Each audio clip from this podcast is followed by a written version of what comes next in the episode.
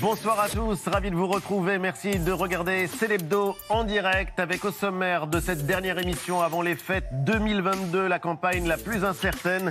Quatre mois avant la présidentielle, retour sur une séquence politique intense. Le président presque candidat à l'offensive dans les médias. Une rivale inattendue, Valérie Pécresse qui passe devant l'extrême droite. À gauche, que fera Christiane Taubira? Les cartes sont rebattues, décryptage d'un scrutin de plus en plus imprévisible avec nos invités, les journalistes Nathalie Saint-Cric et Jean-Rémy Baudot. Et puis pourquoi les Français sont-ils aussi indécis? Les explications du directeur de la Fondation Jean Jaurès, Gilles Finkelstein. Des fêtes de fin d'année qui approchent et le retour des restrictions pour faire face à la flambée de l'épidémie de Covid. C'était hier après le Conseil de défense sanitaire. Jean Castex prenait la parole. Le pass sanitaire ne suffira plus. Place au pass vaccinal. Nous avons décidé, avec le président de la République, qu'un projet de loi sera soumis au Parlement début janvier, notamment pour transformer le pass sanitaire en passe vaccinal et peut-être l'obligation vaccinale. Ces mesures suffiront-elles à résister à la cinquième vague À l'hôpital, les équipes sont toujours dans la crainte d'être submergées. L'alerte tout à l'heure dans Célébdo du docteur Jonathan Freund, qui est médecin urgentiste à la Salpêtrière. Dernier week-end avant Noël, qui aura-t-il sous les sapins? Budget cadeau des Français, risque de pénurie, les jouets best-sellers On en parlera avec le porte-parole de Jouet Club, Franck Matet. Et puis après 20h, un invité exceptionnel, un pianiste génial, son piano book est le disque de musique classique le plus vendu au monde, Lang Lang, qui réinvente aussi un chef-d'œuvre absolu, les variations Goldberg de Bach.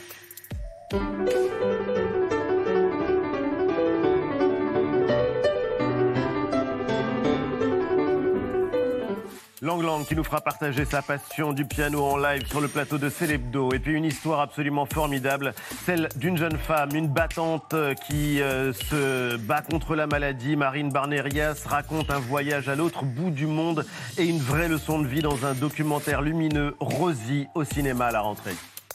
J'avais envie de me retrouver, d'unir ce corps et cet esprit. Ça sera neuf mois de voyage. On est au deuxième jour. Allez, là je suis pas sereine. Je suis pas du tout une aventurière. Mais j'avais un objectif.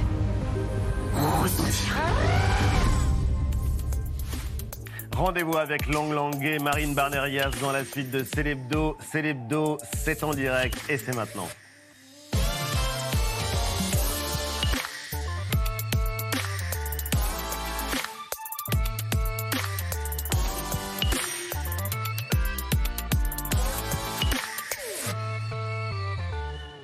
C'est l'hebdo avec toute la bande et l'esprit de Noël qui est installé dans ce studio. Mélanie, Jean-Michel, Antoine et Eva. On va évidemment revenir sur l'actualité euh, politique dans un instant. Mais un mot quand même pour vous rappeler que comme chaque année, l'UNICEF propose des boules de Noël pour les sapins, des cartes postales. Aider l'UNICEF, c'est aider les enfants partout à travers le monde une boule.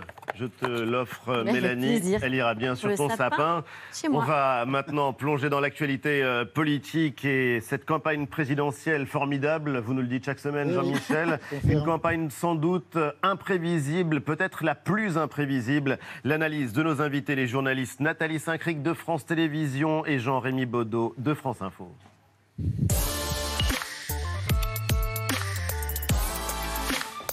Bonsoir à tous les deux. Et bienvenue, merci de nous aider à y voir plus clair. On est à moins de 4 mois maintenant de l'élection euh, présidentielle et nous avons vécu une semaine où tout s'est accéléré. On a vu Emmanuel Macron presque candidat, Christiane Taubira qui posait cette question ou qu'on posait cette question ira-t-elle, ira-t-elle pas? L'offensive médiatique d'Éric Zemmour, euh, Outre-mer, Marine Le Pen et Jean-Luc Mélenchon qui sont en campagne et Valérie Pécresse qui se rêve première femme présidente de la République. Un mot, une phrase pour qualifier cette pré-campagne imprévisible et vous allez avoir regretter de m'avoir invité. Je me suis planté sur tout depuis le début. C'est-à-dire bah alors, si vous nous dites euh, ce qui va se produire, on va penser que ça sera le contraire. Une boussole qui indique le sud. Il n'y a rien de plus précieux. J'aurais mis un mot. Imprévisible, tendu, plein de rebondissements et aussi assez génial d'un point de vue de, du Assez génial. Ouais, d'un point de vue du journalisme politique. Vous êtes vraiment un Français minoritaire, Jean-Michel. Je vais être assez original. Je trouve que c'est une campagne déroutante. Déroutante. Qui est euh, un synonyme de ce que viennent de dire mes camarades. Donc, euh, nous sommes tous d'accord. on ne sait pas par quel bout la prendre et on ne connaît pas le point d'arrivée. Qu'est-ce qui vous a le plus surpris? En septembre, il était évident que le second tour euh, opposerait Emmanuel Macron et Marine Le Pen. On termine l'année, ce n'est plus le cas du Non. tout. J'a- J'aurais dû écouter les anciens qui disent qu'il y a toujours des surprises. Moi, je pensais qu'on remettrait euh, le plat d'avant, c'est-à-dire Marine Le Pen et Emmanuel Macron, euh, alors même que les Français n'en voulaient pas. Je ne croyais pas Éric Zemmour. Alors, je ne sais pas s'il ira jusqu'au bout, mais je penserais que ça serait une flambée, mais une flambée rapide. Je penserais qu'il n'aurait même pas la force physique de tenir tout ça, une campagne. Et je croyais plus à Xavier Bertrand, tout ça pour vous dire effectivement que j'étais- j'ai eu tout faux. La boussole qui indique le et sud. que maintenant, on va voir. En tout cas, l'actualité euh, cette semaine, c'était évidemment le plaidoyer d'un président de la République, aujourd'hui presque candidat, presque, le mot est important. Écoutez ce qu'il disait mercredi soir sur TF1. Vous savez que vous n'avez plus que quatre mois devant vous, donc ça vous incite, je l'imagine, à vous représenter et à être élu. Ça m'incite à continuer à penser, je, je- je l'ai dit, j'agirai jusqu'au dernier quart d'heure. Vous pourriez ne pas être candidat. je- ce que je veux vous dire, c'est que je ne suis pas aujourd'hui dans la situation de répondre à cette question, à la fois compte tenu du pays, compte tenu de moi-même. Est-ce qu'il y a le moindre doute encore? Moi, je ne sais pas ce que seront les prochaines semaines. Je le dis avec beaucoup d'humilité. On a l'impression que vous êtes un peu en campagne, Monsieur le Président. J'ai bien senti que c'était votre obsession. Non, vous, non. étiez- vous essayez de me faire dire quelque chose. Alors, euh, désolé pour vous, mais il est beaucoup plus difficile de balader les enfants. La preuve, c'était hier soir sur RTL. Est-ce que vous avez envie d'être président en 2022 Encore candidat, Alors, c'est ça? Oui. Écoute, d'abord, euh, début 2022, je serai encore président. En fait, à la fin du mois d'avril, j'ai- je serai encore président. Euh, d'abord, là, moi, je suis un peu comme vous, obsédé par ce virus et deux, trois choses. Donc, euh, je vais essayer de prendre les bonnes décisions. Et après, je vais un peu, euh, pendant les, pendant la période des fêtes, tu vois, je vais un peu réfléchir à ça. Donc, La que question encore- d'Héloïse, c'était est-ce que vous avez encore envie? J'ai envie d'avoir de faire des choses pour notre pays, ouais. Envie d'avoir envie, en tout cas, il va y réfléchir pendant les fêtes. Euh, Est-ce que vous pouvez nous mettre les sous-titres, justement? J'y penserai pendant les vacances. Euh, Qu'est-ce qu'on doit pense comprendre? qu'il va y avoir un effet réveillon, parce qu'il va se demander pendant tout le réveillon s'il va y aller ou pas. Euh, quand il dit qu'il va réfléchir, bon, c'est clair, de toute façon, tout ça, c'est un peu de cinéma. Donc, le cinéma, on l'a eu avec les autres aussi, qui ont tous annoncé un peu tardivement euh, On va y venir justement avec Mélanie, Mais, parce qu'il y a une histoire assez formidable. euh, honnêtement, il n'y a pas un signe qui n'est pas là. Alors évidemment, il peut se passer une catastrophe nucléaire, il peut, euh, voilà, ou tout d'un coup avoir une espèce de folie, mais tout, tout va dans le même sens. Donc c'est juste euh, une espèce de mise en scène un peu ridicule. J'y penserai pendant les vacances. Oui, pour moi, pour moi, ce qui est intéressant, c'est un peu ce, ce mouvement de solde avant Noël qu'il a fait euh, sur TF1. C'est-à-dire qu'il a évacué tous les sujets polémiques qu'il avait pu euh, avoir pendant, pendant ces dernières années, les petites phrases. Alors justement. et et- et- et d'une certaine manière, ce mea culpa, il était nécessaire pour essayer de passer à autre chose. Maintenant, ça, c'est fait. Il peut passer à autre chose. Euh, évidemment qu'il va passer à autre chose. Personne n'est dupe. Personne ne. Voilà. La, la question qui se pose, c'était pas où, est la, où va la France. parce que C'est quand même le thème de l'émission. La question, Ah, c'était c'était où va Macron. C'était où va Macron. Et à la fin, c'est vrai qu'on n'avait pas totalement la réponse. C'était la question posée en lettres capitales sur le plateau de TF1. Donc il y avait le mea culpa, mais euh, tu as regardé Oui. ça de frais. Oui, exercice de contrition quand même. Hein. Euh, mea culpa, effectivement, grand mea culpa. Quelques phrases euh, qu'on a retenues. Est-ce que j'ai fait des erreurs? Oui, beaucoup. J'ai essayé de donner le meilleur de moi-même. Euh, dans certains de mes propos, j'ai blessé des gens et je ne le referai plus. Donc, mea culpa qui fait un peu office, en fait, euh, de bilan de ce quinquennat. Et puis, quand même, on regarde vers l'avenir, euh, avec notamment la réforme des retraites euh, qu'il évoque pendant ces deux heures sur TF1. Euh, de votre côté, Nathalie Saint-Cric et Jérémy Baudot, qu'est-ce que vous retenez de ces deux heures? Qu'est-ce qui vous a le plus marqué? Euh, ce qui m'a le plus marqué, c'est qu'il essayait de se faire aimer plus ou mieux. Totalement. Euh, qu'il était dans une recherche effectivement de- de- d'humilité. Donc, en gros, il a pris à peu près, à mon avis, tous les adjectifs qu'on lui reprochait dans les études Cali et il a essayé de faire le contraire. Ce qui est assez logique. Il a probablement retenu la leçon de Nicolas Sarkozy qu'il avait fait trop tard. C'est-à-dire qu'il a commencé à dire qu'il avait fait des erreurs, euh, en gros, un mois, un mois et demi avant et qu'il refusait avant de le faire. Et ce qui m'a frappé aussi, c'est, alors là, c'est vraiment, on est dans le subtil, mais quand même, c'est l'es- l'espèce de gauchisation un petit peu de son discours. C'est-à-dire que, bon, il est passé le soir où Valérie Pécresse devait faire une émission sur BFM. Et il a quand même, sachant qu'il doit jouer sur sa droite et sur sa gauche, il nous a fait les fonctionnaires, qui n'étaient pas des bâtonnets, contrairement à Valérie Pécresse qui veut en, éliminer un grand nombre.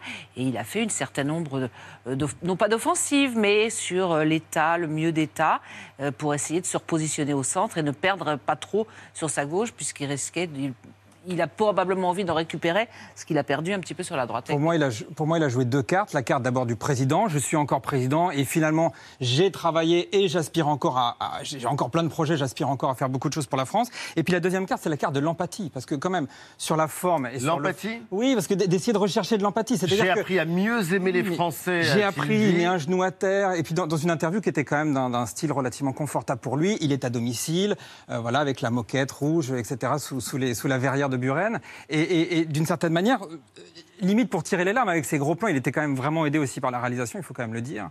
Euh, et, et donc il y a ces deux côtés. Pour moi, il y a... D'un grand réalisateur de télévision, celui de Le Danse côté- avec les stars et de tant d'autres émissions, Tristan Carnet, que nous connaissons bien et que nous saluons. Le côté le président est au travail, encore au travail et peut-être demain encore au travail. Et puis le côté je vous entends, j'ai appris. Et ce j'ai appris, il est quand même assez intéressant. Moi, j'ai trouvé qu'il y avait beaucoup de charme et de séduction toujours chez Mm. Emmanuel Macron. Pas lassé et usé par un quinquennat. Je trouvais qu'il qu'il avait de la fraîcheur. Et après, ce qu'il faut noter quand même, c'est la relative faible audience. 3 millions et demi de téléspectateurs sur TF1. euh, Ça veut dire que les gens n'ont pas été très curieux de savoir ce qu'avait fait Emmanuel Macron, ça à la limite ils le savent, mais de la manière dont il allait présenter les choses. Et ça, je trouve que c'est un signal assez négatif pour lui. Aimez-moi, c'était peut-être l'une des euh, phrases qu'on pouvait euh, retenir ou comprendre, mais il y a un problème que se pose tout président de la République en exercice et qui euh, veut se faire réélire. Question double, quand et comment se déclarer? Et à chacun sa méthode. Il y a différentes stratégies. Alors, bah, il y a ceux qui choisissent la solennité. Donc, on peut penser à Valérie Giscard d'Estaing. On est le 2 mars euh, 1981. Et c'est depuis son bureau à l'Élysée, voilà, de façon assez formelle, qu'il annonce euh, sa candidature de façon. euh, très statique. Et à l'opposé, euh, on a Jacques Chirac qui, lui, va décider d'être en mouvement euh, sur le terrain euh, le 11 février 2002, puisqu'il va l'annoncer pendant un déplacement à Avignon. Alors, autre, autre déclaration qui a marqué les, les esprits par sa concision, cette fois-ci, c'est François Mitterrand. Il se déclare, quoi, à peine un mois avant le, le premier tour. On est le 22 mars euh, 1988. Pas de temps à perdre, donc pas besoin de faire de, de longs discours. À quoi bon? François Mitterrand, compendieux. Monsieur le Président, bonsoir et merci d'avoir accepté l'invitation de, de la rédaction d'Antenne 2. Ma première question est simple et, et directe à la fois, vous allez le voir. Quelque chose me dit d'ailleurs que, que je serai le, le dernier journaliste de France et de Navarre à vous poser cette question, Monsieur le Président. Êtes-vous à nouveau candidat à la présidence de la République? Oui. Non, ça vous La fait rire. connaissance du laconnu. Un seul mot suffit. Et, et la question d'après, c'est avez-vous bien réfléchi Alors, Il est un peu surpris, il dit je le crois. Bon, en version plus classique, on a aussi euh, Nicolas Sarkozy. Alors lui, euh, choisit la grande messe euh, du 20h de, de TF1, le 15 février euh, 2012. D'ailleurs, il va faire une analyse rétrospective de, concernant cette date de, de- de déclaration qu'il a choisie, puisqu'il dira, euh, après la défaite, il m'a manqué 15 jours. Vous parliez d'ailleurs, Nathalie hein. Saint-Cric, oui, Ouais. de ce fameux il m'a manqué. Ah, disent Alors, ben, c'est la question. D'ailleurs, peut-être qu'Emmanuel Macron Enfin, dira s'il rate le coche, euh, il m'a manqué 15 jours. Euh, Peut-être ce qui est intéressant aussi, c'est de se poser la question jamais sous la Ve République, euh, finalement, un président ne se fait réélire hors, euh, euh, cohabitation. Est-ce que, euh, voilà, comment est-ce qu'on échappe à cette euh, malédiction? La malédiction, je ne sais pas. Euh, je ne sais pas, probablement en ayant l'air nouveau alors qu'on est usé, en donnant l'impression, comme disait Jean-Michel, qu'on a encore un peu de fraîcheur et qu'on n'est pas. Euh, qu'on n'a pas trop raté, en mettant en avant son bilan ou en ayant une opposition faible. C'est quand même aussi ça qui peut être le Oui, plus utile. euh, parce que c'est vrai qu'autant François Mitterrand avait bénéficié de, la, de 86-88 et était revenu, d'ailleurs sa campagne était étonnante, parce que c'était, c'était Dieu, il a eu même pas besoin, il a fait peu de meetings, Jean-Michel, tu t'en souviens, très peu de meetings, avec un décorum, avec quelque chose de très majestueux. Très réussi. et très très réussi. Alors qu'aujourd'hui, on dirait, mais pour qui il se prend? Ouais. Jupiter, ça serait Jupiter au carré, Mitterrand. Mais alors, Moi, moi- moi- il me, moi, il me semble qu'il y a quand même la question de savoir qu'est-ce qu'il apporte, quel est le récit qui crée derrière cette, annonce de candidature. Jusqu'à quand la question se pose? Alors, on a quand même des éléments sur le calendrier. On sait que, par exemple, jusqu'à certaines étapes de la PFE, la, présidence française de l'Union européenne, c'est pas génial, c'est pas très pratique. Il y a un élément, moi j'ai un de ses très proches qui me disait l'autre jour, euh, vous savez, le 19 janvier, il y aura cette grande conférence devant le Parlement de Strasbourg.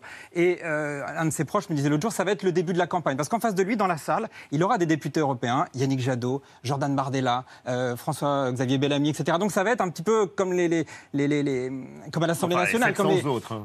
oui, mais de fait, ils vont, ils vont lui poser des questions. Et là, ça va être vraiment très frontal, puisqu'il il devra répondre. Il y a quand même un point pour moi, c'est qu'à mon avis, il y a la question du, du timing, puis il y a la question de la, de la- de la manière. Moi, je mets un billet sur euh, une, une- une annonce de candidature dans un bain de foule. Monsieur le Président, êtes-vous êtes candidat? Mais évidemment que je suis candidat, je, je vais rester avec vous, je vais, je vais continuer à travailler pour vous, etc. Et ça, d'un coup, ça va, ça va nous péter à la gueule. Toutes les chaînes d'infos vont partir en, en- en breaking news. On aurait été préparé quand même. hein. Oui, oui, mais il- va- moi, je mise, moi, je sur, moi, je mise sur un truc euh, un peu comme ça, un peu disruptif. Et, Si vous pouvez nous On adore les pronostics. Je Oui, regarderai l'agenda euh, après, après le 19 janvier. Ce qui est assez euh, formidable, c'est que c'est pas parce que ça ne s'est pas produit depuis le début de la Ve République que ça ne peut pas se produire et que donc Emmanuel Macron ne peut pas être réélu. Malgré tout, campagne imprévisible. Cette semaine, une étude inédite, importante. Pour la première fois, pour la première fois depuis le début de cette campagne, on peut faire le portrait robot de l'électeur type de Valérie Pécresse. Les explications du directeur de la Fondation Jean Jaurès, Gilles Finkelstein. C'est le rendez-vous de Célébdo dans la tête des Français.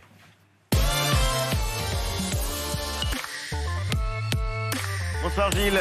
Bonsoir Ali. Ravi de te retrouver. Euh, Aujourd'hui vient de paraître euh, dans le monde et c'est un événement, un événement à chaque fois, la troisième vague de cette immense enquête électorale que vous menez, que vous menez avec le CEVIPOF, le Centre de recherche de Sciences Po, Ipsos, euh, dont Célébdo est partenaire. Avant de parler de ce qu'il y a dans la tête des Français, parce qu'il y a beaucoup de choses qui bougent dans la tête des Français, on en sait un peu plus sur ceux qui ont l'intention de voter pour Valérie Pécresse.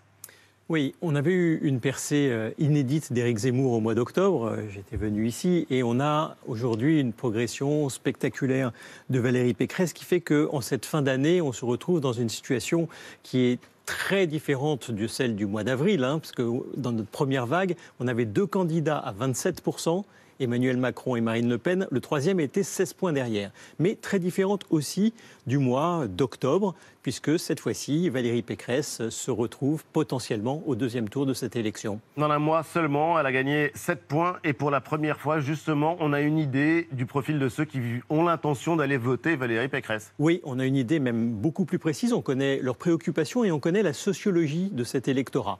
Quand on regarde l'âge de ces électeurs, Ça, c'est assez fascinant. on voit que chez les 18-24 ans, elle fait 9% des voix. Chez les plus de 70 ans, 30%. Quand on regarde ce qu'on appelle la, la catégorie d'occupation, le statut d'occupation, les propriétaires, les locataires. Chez les Ouais. locataires, 11% des voix. Chez les propriétaires, 24% des voix. Et quand on regarde enfin le rapport à la religion, chez les athées, c'est 8% des voix. Chez les catholiques pratiquants, c'est 27% des voix.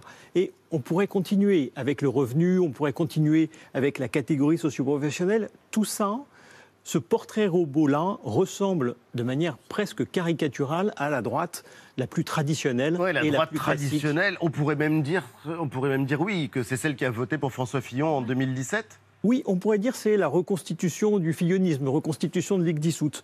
Euh, mais c'est pas seulement ça, et c'est un des éléments les plus intéressants de cette enquête, parce que comme ce sont les mêmes personnes que nous interrogeons tout au long de la campagne, on peut faire la part de ceux qui étaient déjà électeurs de Valérie Pécresse au mois Ouais. d'octobre dernier.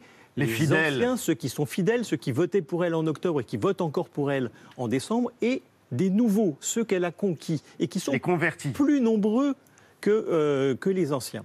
Or, quand on regarde qui sont ces nouveaux électeurs, on voit que ce ne sont pas exactement les mêmes. Ce pas les mêmes sociologiquement, ils sont moins âgés, ils sont beaucoup plus féminisés, ce pas exactement les mêmes idéologiquement, ils sont un peu moins libéraux.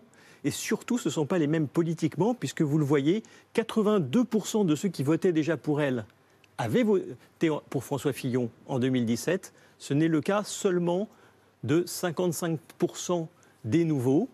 Ça veut dire quoi? Ça veut dire qu'elle a un grand défi qui est de fidéliser ceux qui sont arrivés, de fidéliser cet électorat qui est un peu moins homogène qu'on ne pourrait le croire. Et d'ailleurs, la moitié seulement d'entre eux sont sûrs de leur choix, alors qu'on est à plus de deux tiers pour les électeurs d'Emmanuel Macron ou de Marine ou Le de Pen. Marine Le Pen. Alors, comment expliquez-vous justement le phénomène Pécresse? Vous ne l'avez pas vu venir, mais malgré tout, aujourd'hui, est-ce que vous avez euh, des éléments d'explication?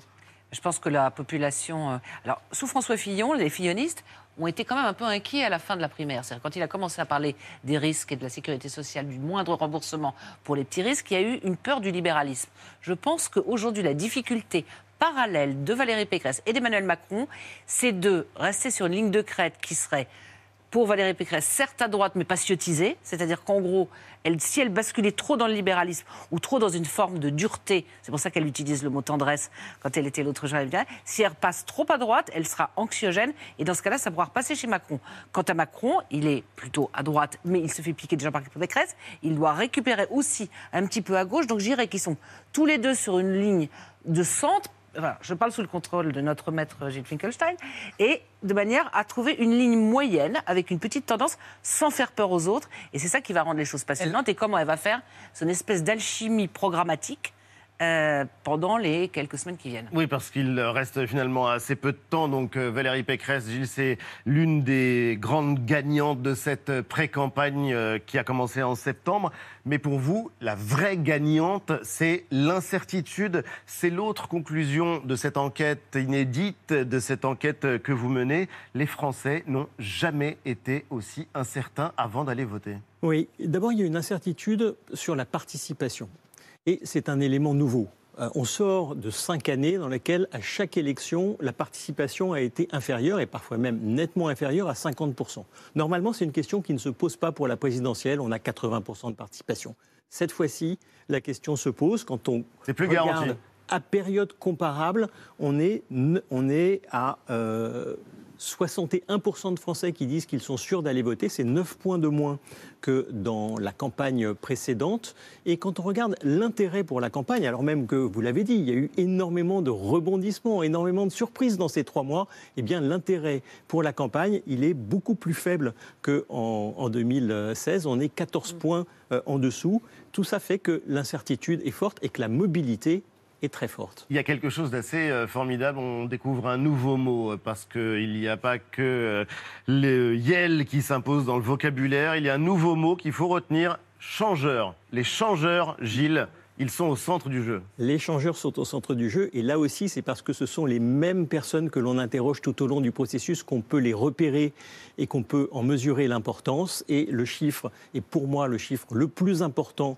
de cette enquête. 30% des Français ont changé d'avis entre le mois d'octobre et le mois de décembre. C'est beaucoup C'est absolument considérable. Et au profit de qui ou de quoi? Alors justement, mais c'est considérable. considérable. Il y a quelques décennies, pendant des décennies, quand on était électeur, on votait pour le même parti ou pour le même camp. Dis-moi pour qui tu as voté, je te dirai pour qui, tu, voteras. Je te dirai pour qui tu votes, pour qui tu as voté et pour qui tu voteras. Cette fois-ci, en l'espace de six semaines, 30% des Français qui changent. Et ils changent comment? Eh bien, il y a deux catégories. Il y en a une qui est celle à laquelle on pense le plus intuitivement. On change d'intention de vote. On voulait voter pour Emmanuel Macron et puis on vote pour Valérie Pécresse. Ça, ça représente 14% du total. Mais il y a 16% auxquels on ne pense pas spontanément, c'est ceux qui changent non pas d'intention de vote, mais d'intention de voter. Il y a deux mois, ils disaient qu'ils voulaient s'abstenir, et puis aujourd'hui, ils disent qu'ils veulent aller voter. Et puis, à l'inverse, il y en a qui disaient il y a deux mois, je vais aller voter, et aujourd'hui, ils veulent s'abstenir. 9%, dans un sens, 7% dans l'autre, ça fait 16% au total, et donc euh, une incertitude qui est forte.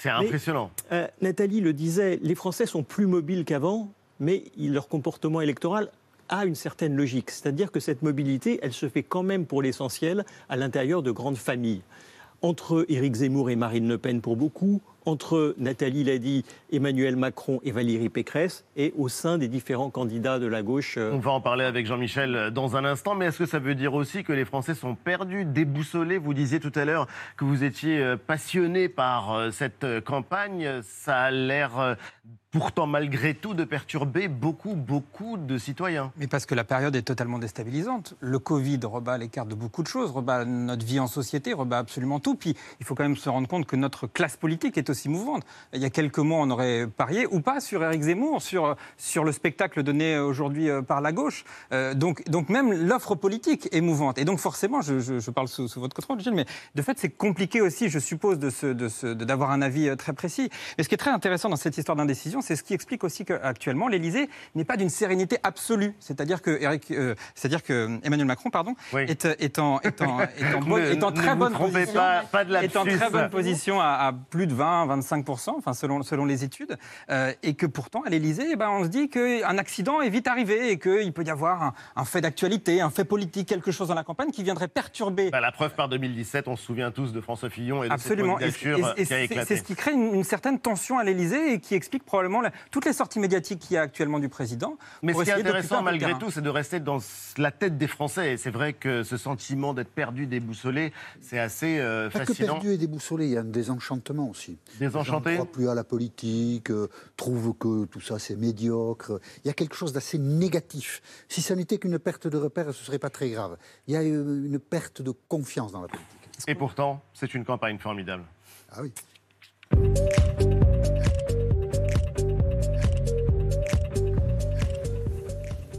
Évidemment, elle est formidable, la campagne. Évidemment. Vous avez vu le nombre de candidats à gauche? On n'arrive même plus à les compter. Et alors, on se disait, il n'y en a qu'une. Il y en a qu'une qui peut mettre de l'ordre dans ce bazar. On pensait tous à Christiane Taubira, mais personne ne savait où elle était. Et on l'a retrouvée vendredi matin sur Facebook. J'ai toujours dit que je prendrais ma responsabilité.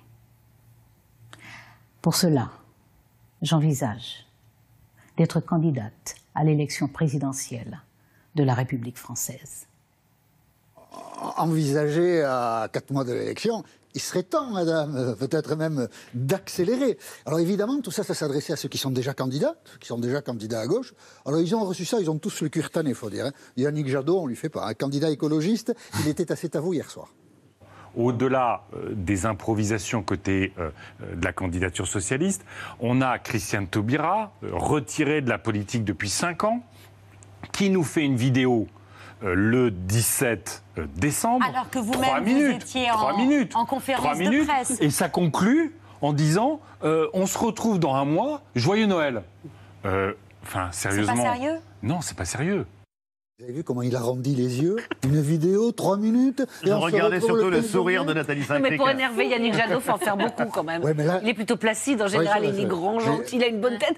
Et là, Là, là, il n'y croit pas. hein. Il se dit, mais enfin. on Donc il y a comprend Yannick. Jadot et... Et Anne Hidalgo. Alors, Anne Hidalgo, euh, conférence de presse euh, vendredi midi, hier midi, j'y étais. Alors, tout le monde se disait, elle va répondre à, à Christian Taubira. Pff, même pas, elle a parlé d'autre chose. Avant même les déclarations euh, de Christiane Taubira, euh, j'ai souhaité vous réunir pour faire une proposition. Cette proposition, je la lance aujourd'hui euh, devant euh, l'ensemble des médias, mais bien sûr aussi à l'ensemble des candidates et des candidats de la gauche. C'est débattons. Débattons. Bah oui, pourquoi pas C'est pas une mauvaise idée, ça. Ça veut dire non. Débattons, débattons. Oh, ça veut pas dire oui, ça.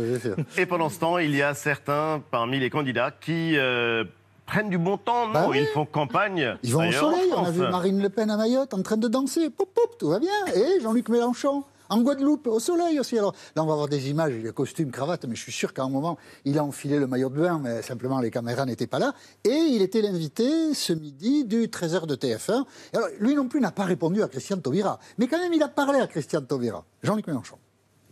Euh, Non, je ne me sens pas concerné parce que je veux dire les choses sans polémiquer avec euh, personne, vu que la gauche traditionnelle, dans laquelle je ne me sens pas impliqué, euh, c'est déjà assez ridiculisé comme ça. Remarquez, il n'a pas tort.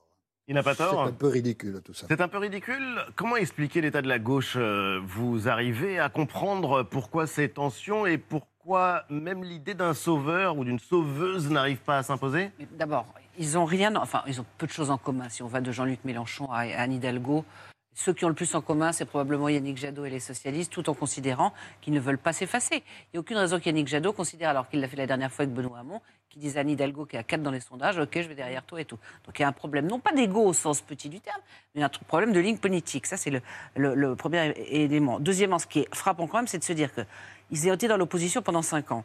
C'est quand même pas la présidentielle n'est pas la surprise de l'année, c'est-à-dire qu'on sait depuis un certain temps que ça sera l'an prochain en avril et qu'on est étonné qu'il n'y ait pas eu des qu'ils se soient pas rencontrés, qu'ils n'aient pas essayé d'échanger sur leur programme, qu'ils n'aient pas fait un peu ce que les Allemands ont fait En vrai, ça existait, puisque. Jadot, il y a six mois, tend la main. il y a six mois. Il y a six mois, tend la main. Mais ce qui est vrai, c'est que. C'était une réunion pour les Ils auraient dû commencer en, mai pour parler du 2017, alors en- juin ça- ou peut-être septembre, on leur laisse le temps des vacances. Mais c'est ils, auraient- ils auraient dû commencer il y a 4 ans. Leur à laissez le temps des vacances. Non, mais en Vous n'êtes 2017, pas on peut, perdu. on, peut, on, peut, on peut penser. Non, non, mais à l'époque, à l'époque, en 2017, ils ils auraient dû se remettre ensemble et autour d'une table pour se dire c'est quoi la gauche, c'est quoi le projet, c'est quoi avant même de parler d'incarnation. Là, on a l'impression qu'ils sont sous le coup de la panique et la panique ne peut pas être un, bon, un bon curseur pour les, pour les électeurs. Et un bon conseiller d'un mot, Nathalie? Bah, D'un mot, ils ne sont pas d'accord sur la sécurité. Par exemple, Fabien Roussel met la sécurité en vertu essentielle de son programme. Ils ne sont pas d'accord sur la laïcité. Sur le nucléaire. Ils ne sont pas d'accord sur le nucléaire. Ils ne sont pas d'accord sur grand-chose.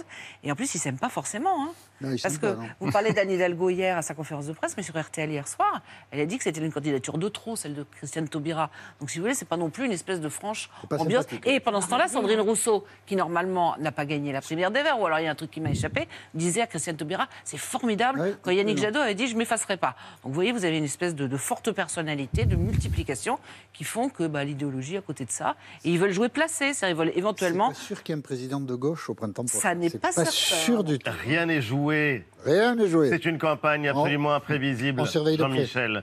Il y a malheureusement certaines certitudes et des certitudes euh, comme celle dans l'actualité de la semaine. C'est euh, évidemment la cinquième vague du Covid qui euh, submerge l'Europe, qui submerge la France. Et pour y faire face, c'était hier soir le Premier ministre Jean Castex annonçait de nouvelles mesures de restriction encore des fêtes de fin d'année, encore un Noël sous contrainte sanitaire, Antoine. Oui, une nouvelle euh, restriction, l'annulation des fêtes organisées par les municipalités pour le Nouvel An, euh, des concerts, des rassemblements, des feux d'artifice, notamment celui de Paris par exemple, n'aura pas lieu. Pour le reste, il s'agit de recommandations, éviter les rassemblements, et se faire tester euh, avant les fêtes, euh, avant de se réunir euh, en famille. Mais ce ne sont pas là les mesures les plus marquantes qui ont été annoncées. Celles qui mobilisent le plus l'attention concernent la vaccination. La première porte sur le délai pour le rappel vaccinal. Il va être ramené de 5 à 4 mois. Et la seconde sur le pass sanitaire. Nous avons décidé, avec le président de la République, qu'un projet de loi sera soumis au Parlement début janvier, notamment pour transformer le pass sanitaire en passe vaccinal et durcir les conditions de contrôle et de sanction contre les faux passes. Désormais, seule la vaccination sera valable dans le pass. Autrement dit, si vous n'êtes pas vacciné, eh bien, un test négatif ne vous permettra plus d'aller au restaurant, d'aller au cinéma, d'aller au spectacle et peut-être même d'emprunter les transports. Ce dernier point doit être euh, discuté au, Parlement puisque ce projet de loi doit être d'abord soumis au Conseil des ministres le 5 janvier prochain avant d'être euh, soumis aux parlementaires. Nous assumons de faire peser la contrainte sur les non-vaccinés. Voilà ce qu'a dit aussi Jean Castex, expliquant que les services des hôpitaux, ceux de soins critiques, de réanimation, sont remplis pour l'essentiel de personnes non vaccinées. C'est ce qu'il a affirmé. Compte tenu de ce qu'implique cette euh, éventuelle passe vaccinale, une question revient aujourd'hui. En quoi ce passe serait-il différent d'une obligation vaccinale? Réponse du ministre de la Santé euh, à la mi-journée lors d'un entretien accordé à Brut. Le passe vaccinal est une forme déguisée d'obligation vaccinale, mais c'est plus efficace qu'une obligation vaccinale empêcher les gens d'aller dans des bars, des restaurants, dans des lieux qui reçoivent du public s'ils ne sont pas vaccinés, c'est plus efficace que leur mettre une amende de 100 euros quand on les attrape dans la rue. C'est pas, encore une fois, l'idée n'est pas de punir, de sanctionner, d'ostraciser. L'idée est de dire maintenant on n'a plus le choix. Le pass vaccinal est une forme déguisée d'obligation vaccinale. Qu'est-ce que vous pensez de cette formule, Nathalie Je pense que c'en est une parce que d'une certaine manière, ça oblige les gens qui veulent continuer à bouger à se faire vacciner, mais que le gouvernement ne veut pas tomber dans quelque chose qui serait un casse-tête, c'est l'amende. C'est-à-dire vous considérez, vous la fixez à combien? C'est-à-dire vous dites vous n'êtes pas vacciné, il y a toujours quelqu'un qui dira j'aurais voulu me faire vacciner, j'ai pas trouvé, j'ai pas trouvé de place. Il y aura toujours quelqu'un qui sera dans une zone isolée. Là, vous faites en gros petit à petit euh, des choses, des endroits où on ne peut plus aller. On verra, comme vous l'avez dit en janvier, si les trains, parce que là, ça commencera à devenir un, véritable problème. Donc, on, pousse ceux qui refusent le vaccin dans leur, dans leur recoin, si j'ose dire, mais on ne, on ne, se lance pas dans une amende qui pourrait être, être de 1000 euros par mois. Certains ont évoqué ça, qui serait extrêmement pénible pour les gens qui n'ont pas, qui sont, qui pas d'argent, qui serait difficile. Donc, c'est le plus facile en donnant l'impression qu'on laisse faire tout en faisant finalement un, Moi, je suis frappé par l'espèce de peur qu'il y a au gouvernement. Ça n'est pas du tout euh, quelque chose qui ressemble à une vaccination obligatoire. Chacun est libre de se faire vacciner ou pas.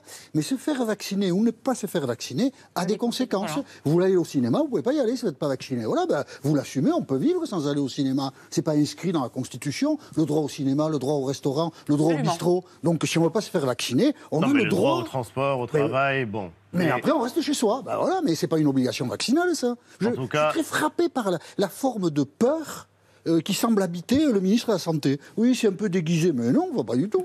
C'est pas, pas très cohérent tout ça. On va y venir justement aux conséquences euh, politiques, mais il y a évidemment d'abord et avant toute chose les conséquences sanitaires. Et en duplex dans Célébdo, en duplex avec nous, Jonathan Freund, bonjour.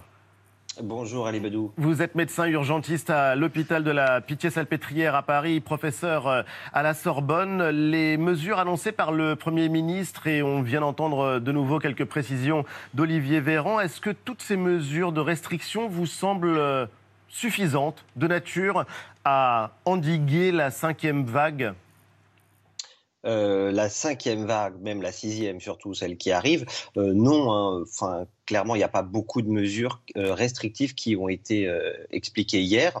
Non, votre réponse est claire, euh, non. Bah oui, là, il n'y a pas eu grand-chose qui a été dit hier. On a dit on arrête le feu d'artifice le 31 à Paris. c'est un peu ça qui a été dit.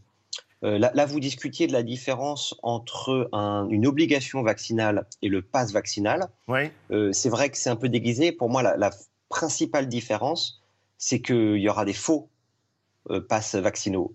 Et la différence avec une obligation où on peut vérifier sur l'assurance maladie, ou euh, peut-être que ce serait plus difficile, mais là, il suffit d'envoyer une photo de son PDF à quelqu'un pour qu'il ait un faux passe. Et je crains que. Comme c'est déjà le cas aujourd'hui. Comme c'est déjà le cas beaucoup. Et, et c'est très, très gênant. Et ça, ça représente un vrai problème, notamment dans les services de Réa. On va en parler dans un instant. Mais en l'occurrence, est-ce que vous auriez souhaité, par exemple, l'annonce d'un couvre-feu, l'idée euh, de laisser les écoles, les établissements scolaires fermés plus longtemps que ce qu'on a prévu pour les vacances? Alors, j'ai pas de, décision ou de mesure euh, précise qu'on attendait, mais c'est vrai que globalement, là, pour l'instant, il n'y a pas grand-chose. Alors, on, mise beaucoup sur les vacances, le fait que donc les écoles seront fermées deux semaines, euh, les boîtes de nuit sont fermées, mais tout reste ouvert. Donc c'est vrai qu'il n'y a pas beaucoup de restrictions qui ont été annoncées hier. Là, on euh, parle des fêtes. On parle des fêtes de, fin d'année, évidemment, et c'était euh, ce qu'il y avait dans les discours des, ministres et même euh, dans le discours du premier euh, d'entre eux. Mais en l'occurrence, pour vous, le pire est à venir, et il est à venir en janvier, après la trêve. Oui, clairement, avec Omicron qui arrive, là, on a bien vu en Angleterre à quel point c'était fulgurant. on a vu que le Pays-Bas vient de décréter à l'instant un confinement assez strict, vraiment à l'instant. Euh, ouais, jusqu'au 14 janvier, je crois. Mmh, mmh. C'est vrai que repousser la rentrée des classes une semaine plus tard, ça me semble pas dingue. C'est probablement une bonne idée. Il y, a plein de bonnes idées à voir, mais il faut trouver un moyen de freiner l'arrivée, parce que sinon, en janvier, ça risque de faire mal. Et c'est une course contre la montre avec le, rappel vaccinal pour tout le monde. Une fois que tout le monde aura son rappel vaccinal, en fait, il faut partir du principe que quand tout le monde aura une immunité euh, efficace, c'est-à-dire un rappel, une troisième dose, une quatrième, quand il voudra une quatrième, peu importe, là, on sera tranquille. Alors l'obligation euh, vaccinale ou le passeport ou le pass vaccinal euh, et la pression sur les non-vaccinés pour qu'ils aillent se faire vacciner. Vous, vous aviez lancé l'alerte sur un cauchemar possible, probable, à l'hôpital. Est-ce que vous craignez toujours d'être submergé? Oui, bien sûr parce que, euh, parce que bah, ce n'est pas uniquement à cause du Covid. On, on, entend bien, on est tous au courant que euh, l'hôpital va pas très bien et qu'on a déjà du mal à prendre en charge tous les malades en dehors du Covid. Rajoutez-nous une vague un peu plus importante que celle qu'on a eue euh, là récemment. Je ne sais pas comment ça va être possible. Les deux semaines qui m'attendent, là, je, ça va pas être facile. Les livres vont fermer encore plus. Heureusement, la vague Omicron n'arrive pas tout de suite, tout de suite. Oui. Je sais pas. Alors, je fais pas de prédiction, j'arrête ça, mais j'ai peur. Je vous dis pas ce qui va se passer. Je vous dis, j'ai peur euh, de ce qui peut arriver en janvier. Malgré votre expérience et euh, malgré ce qu'on sait aujourd'hui euh, de la maladie, on sait que les équipes des personnels hospitaliers sont à bout et que ça fait longtemps que c'est le cas maintenant. Est-ce que le problème pour vous se joue autour des non-vaccinés? Dernière question. Alors, les non-vaccinés, oui, clairement. Et très bientôt, sur les vaccinés qui ont eu leur deuxième dose il y a plus de six mois, leur schéma terminé il y a plus de six mois ou qui ont euh, des problèmes d'immunité. C'est-à-dire que malheureusement maintenant, il ne suffit pas d'avoir eu un schéma complet comme on demandait en septembre dernier, par exemple. Maintenant, ceux qui ont eu deux vaccins, euh, le dernier vaccin en mars dernier, clairement, c'est insuffisant pour affronter ce qui nous attend. Donc, les Vous les mettez à égalité au niveau des risques? Non, apparemment, c'est quand, même, euh, quand même moins risqué si on a déjà eu un schéma vaccinal. Mais ce n'est pas suffisant. Mais les non-vaccinés, évidemment que c'est un problème. C'est même un problème pour nous euh, c'est de, de, de, vivre avec ça, des, des gens qui vont euh, sciemment prendre des risques et faire risquer des choses aux autres. Parce que ce n'est pas seulement eux qui le mettent en danger, bien sûr. Bien sûr. En tout cas, merci infiniment, Jonathan euh, Freud, d'avoir été euh, avec nous dans Célébdo et de nous avoir aidé à y voir euh, plus clair. On vous souhaite un très bon courage à vous et à vos équipes. Merci. C'est vrai que c'est une question qui est sanitaire, et politique. Ah il y a la question de l'hôpital public euh, qu'on connaît, mais il y a aussi euh, un problème pour le gouvernement, en l'occurrence celui de responsabiliser les Français. C'était euh, le mot qu'employait le ministre de la Santé il y a quelques jours sur le plateau de, de C'est à vous, justement. Mais comment expliquer ce changement de logique et aujourd'hui la nécessité, la volonté d'imposer des contraintes? Euh, C'est-à-dire que le virus mute, et en mutant, il pose plusieurs problèmes. Est-ce qu'il met en échec les vaccins? Comme il y a une partie de la population qui n'est pas vaccinée, euh, ça peut engorger les urgences. Le gouvernement doit prendre au bon moment les bonnes décisions. Peut-être restreindre la circulation des individus, donc procéder à des confinements. Mais vraiment, il faut que le coup soit tiré justement parce qu'on n'a plus les moyens économiques de supporter un nouveau confinement. Donc la somme des contraintes à la fois euh, ne pas pénaliser l'appareil économique, préserver l'hôpital, ne pas perdre le contact aussi avec des gens qui en ont plus que marre du virus. On à quelques mois des élections, évidemment, ça compte. Vraiment, la décision doit être pesée au millimètre. C'est une vraie angoisse, je pense. D'ailleurs, chaque fois qu'il en parle, peut-être y a-t-il un peu d'insincérité, le président de la République fait référence au Covid pour euh, euh, parler de la suite de, de, sa volonté d'être candidat ou pas. Mais il y a quelque chose de juste, au fond, dans son raisonnement. C'est une situation très angoissante. Il y a un, enjeu politique et euh, on est assez surpris parce que c'est vrai que les Français étaient très critiques sur la gestion de la crise du Covid par le, gouvernement et par l'exécutif. Et ça, ça a changé, Gilles. Et vous le voyez dans les dernières enquêtes.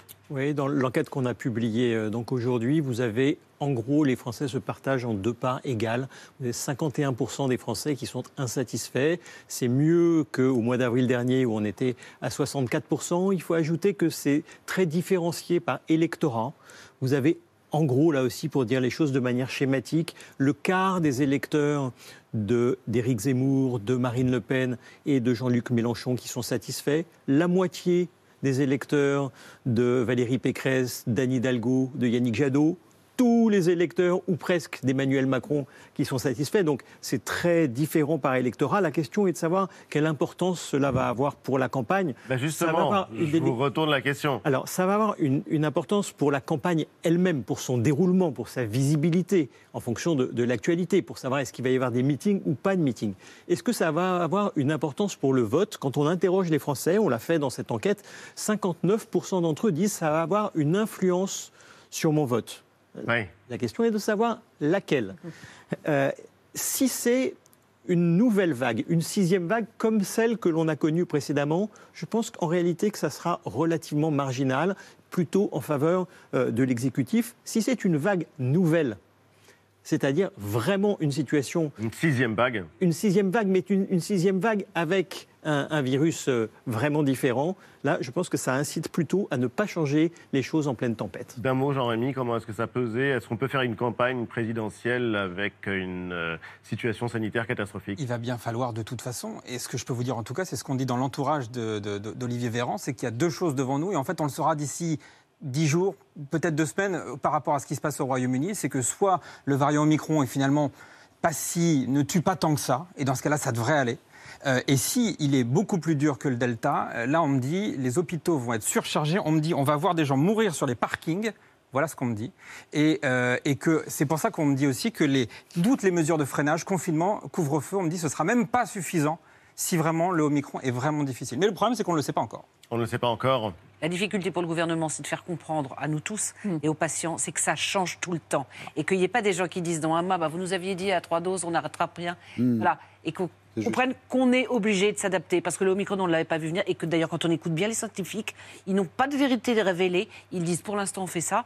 Donc, expliquer à des gens que c'est pas que le gouvernement est nul, ou l'opposition nulle, ou je ne sais qui, mais simplement que on réinvente la vie toute la semaine ou tous les mois par rapport à quelque chose qu'on ne connaît pas. C'est à mon avis ça le défi pour faire comprendre aux gens et expliquer qu'en fonction des électorats, on soit plus ou moins satisfait de la gestion du gouvernement. Et certains disent euh, vivre avec. Alors je ne sais pas si on peut vivre euh, avec, mais merci pour votre éclairage. Merci infiniment Nathalie Saint-Cric.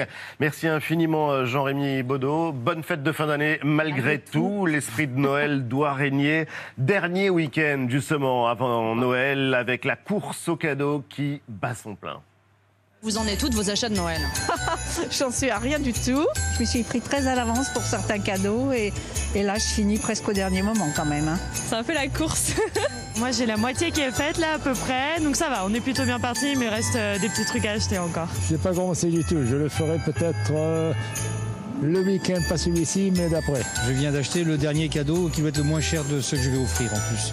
Donc c'est formidable, je ne vais pas me ruiner cette année. La ruée vers les cadeaux se poursuit dans les différentes enseignes. La Grande Récré, Jouet Club, évidemment, en ligne. Bonsoir, euh, Franck Maté. Bonsoir. Et merci d'être avec nous, comme chaque année. Vous êtes le porte-parole de Jouet Club et on avait euh, envie de savoir euh, si, dans ce contexte marqué par euh, l'inflation, marqué par euh, l'anxiété liée au Covid, est-ce que pour vous, marchand de jouets, c'est un Noël comme les autres? Alors, chaque Noël est différent, mais chaque Noël est merveilleux. C'est ce qui fait la beauté de notre métier et la motivation de nos équipes au quotidien. Cette année, effectivement, on a été un petit peu perturbé par des retards de livraison au démarrage de la saison, euh, par des hausses de prix sur certains produits. Mais globalement, tous les jouets pour Noël sont là, les magasins sont pleins, les prix sont stables sur l'ensemble des références et les ventes sont en progression par rapport à l'an dernier. des- des- de pénurie, de, de risque de pénurie, c'est le cas? Non, c'est en fait c'est un décalage de livraison puisqu'il y a eu des retards euh, euh, à l'embarquement en Chine euh, sur le mois de mai, le mois de juin, le mois de juillet. Donc les jouets sont arrivés pour certains un peu plus tard. Ça dépend à quel moment on a passé sa Oui, commande le aussi. problème du jouet qui arrive après Noël, C'est ennuyeux. c'est que c'est plus un cadeau comme les autres. Mais ils sont bien là en fait. C'est ça qui est intéressant. Ils sont là et euh, donc les ventes ont été très fortes sur le mois de novembre et elles sont encore bonnes sur le mois de décembre. Avant de parler des best-sellers et de, des tendances lourdes de ce Noël 2021, quel est le budget moyen des Français pour euh, les cadeaux et les jouets cette année? Le budget par enfant est de 240 euros. Donc ça représente les 240 achats voilà, des parents, des grands-parents, des oncles, des tantes et des amis. 240 euros par. euh, 240 euros par enfant, Par enfant absolument, par énorme. enfant. bah, Et Je sais pas si tu es radine avec euh, les tiens, mais... ça représente à peu près 8 jouets en moyenne par enfant. Donc euh, la France est le pays le plus généreux d'Europe au moment des fêtes Ah. de Noël. Phénomène assez intéressant, c'est qu'il y a une source de stress pour plus de trois quarts des Français quand il faut acheter euh, bon un cadeau. jouet. Ouais, le bon cadeau et comment ne pas se tromper. Justement, on va faire un point sur les tendances, les best-sellers. Bah, t'achètes un jouet en bois, comme à notre époque, à la grande époque du jouet en bois, comme ça, c'est pas très cher. C'est la radine qui parle, non, je, je plaisante. Le jouet en bois, j'ai découvert que c'était le best-seller cette année, mais alors voilà, on peut imaginer la version classique euh, euh, qu'on pouvait nous découvrir petit. Alors non, on a une version euh, 21e Voilà, c'est siècle du ça. jouet en bois. Voilà, donc c'est un jouet en bois, mais augmenté, avec des morceaux de- d'informatique et de technologie dedans. Oui, c'est en fait c'est le, le, le Pleno Magic Touch. Donc euh, en fait vous avez une impression euh, par-dessus le, le bois et puis si vous passez, vous effleurez, voilà. Et donc du coup il y a un contact qui se fait et il y a de la musique qui apparaît. Et puis ça reste un piano qui est évolutif et éducatif puisque on a euh, les petites cartes comme ceci et avec les couleurs on va pouvoir jouer des petits morceaux. Enfin, le vrai piano, c'est celui qui est derrière. Oui, mais ça, c'est pour les le grands. piano Lang Lang. pour Lang Lang qui va venir nous Absolument. rejoindre euh, Mais tout à mais l'heure. là, pour des 3 ans et plus, c'est mieux. Donc on va le laisser de côté. Et ce qui est frappant aussi, c'est que il y a des jouets pour adultes. Alors ça, on le savait. Mais auquel tu penses? Non, justement, c'est- Voilà. Des, des ce jeux sont de lesquels société, des jeux de société, des figurines jeux de société. aussi, qui sont euh, On appelle font référence à des sagas comme Star Wars, euh, comme Harry Potter, comme Dragon Ball. Euh, bref, un jouet sur cinq euh, est acheté par un adulte, en tout cas selon les chiffres que C'est ça. votre enseigne donne. Euh, Franck Maté, il y a aucune raison pour que ce soit différent dans d'autres enseignes comme la, la Grande Récré. Comment vous expliquez ce, ce phénomène? Bien, en fait, il y a deux grosses catégories. Il y a d'un côté les jeux de société. Et là, depuis toujours, les adultes jouent aux jeux de société. Et on a eu vraiment une impulsion forte en 2020, puisqu'on avait du temps de loisirs à occuper. Et les jeux de société sont merveilleux pour ça. Vous parlez du confinement? Exactement. Et puis, vous avez d'un autre côté ben, la nostalgie des héros de notre enfance. Et les héros d'hier sont les héros d'aujourd'hui et ceux de demain. Et donc, euh, on va se projeter dans, ce, dans cet univers de l'enfance avec des jeux, des jouets qui sont adaptés à nous en tant qu'adultes. Donc, on va être plutôt dans la possession, dans l'exposition. Et ça, ça fait un grand carton. Euh, des figurines Star Wars, des figurines Marvel, euh, Spider-Man, le film qui est sorti, ou tout l'univers des mangas, par exemple. Évidemment, avec One Piece qui emporte tout et les classiques, les tubes, les indémodables, les Lego, les Playmobil, ah. qui sont toujours là. Et Barbie aussi, bien sûr, Barbie qui cette année dans le top 10 des ventes. Oui, elle revient à la mode. En fait, dès qu'il qu'il n'y a pas une, une héroïne qui fait euh, l'actualité avec le cinéma ou le dessin animé, eh bien, les grands classiques comme Barbie reprennent euh, la tête des ventes. Et on pensait pourtant qu'il y avait des questions de genre qui avaient évolué. Il y avait Frozen, euh, Barbie, c'est un ancien modèle de.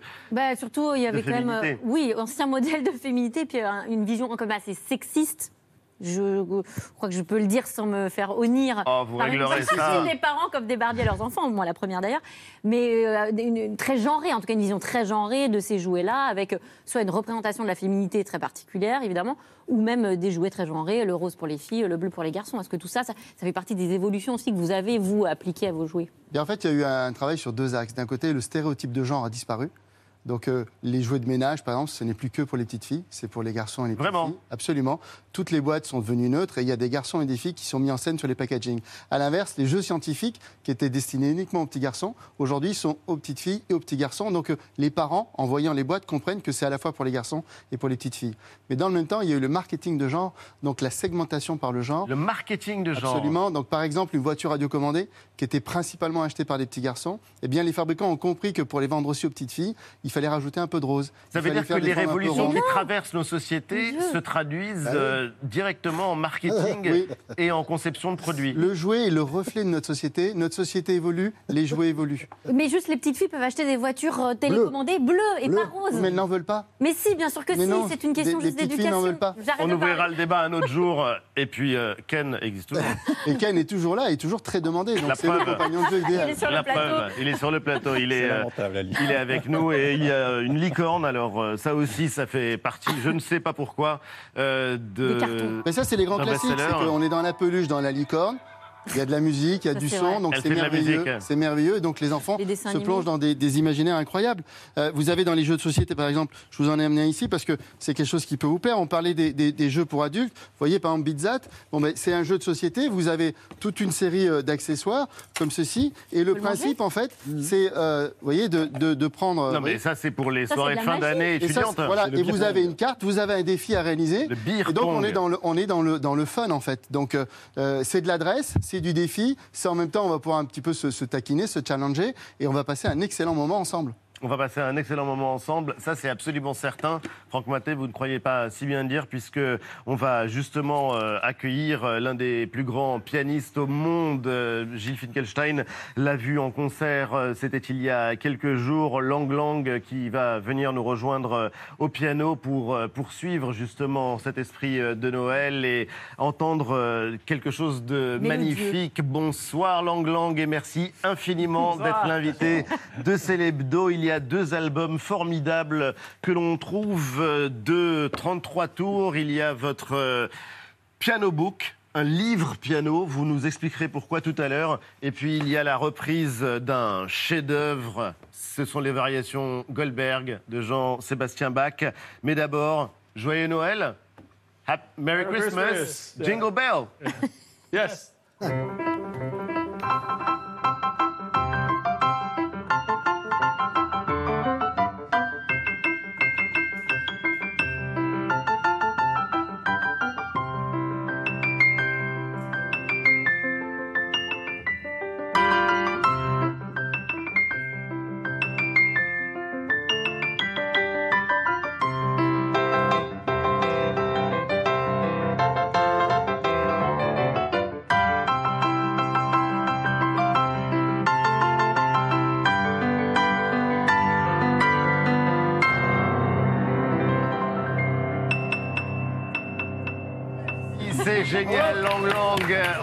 retrouve juste après la pub avec vous et avec une femme extraordinaire, Marine Barnerias, qui signe Rosie. Ce sera juste après la pub. Merci, Franck Maté.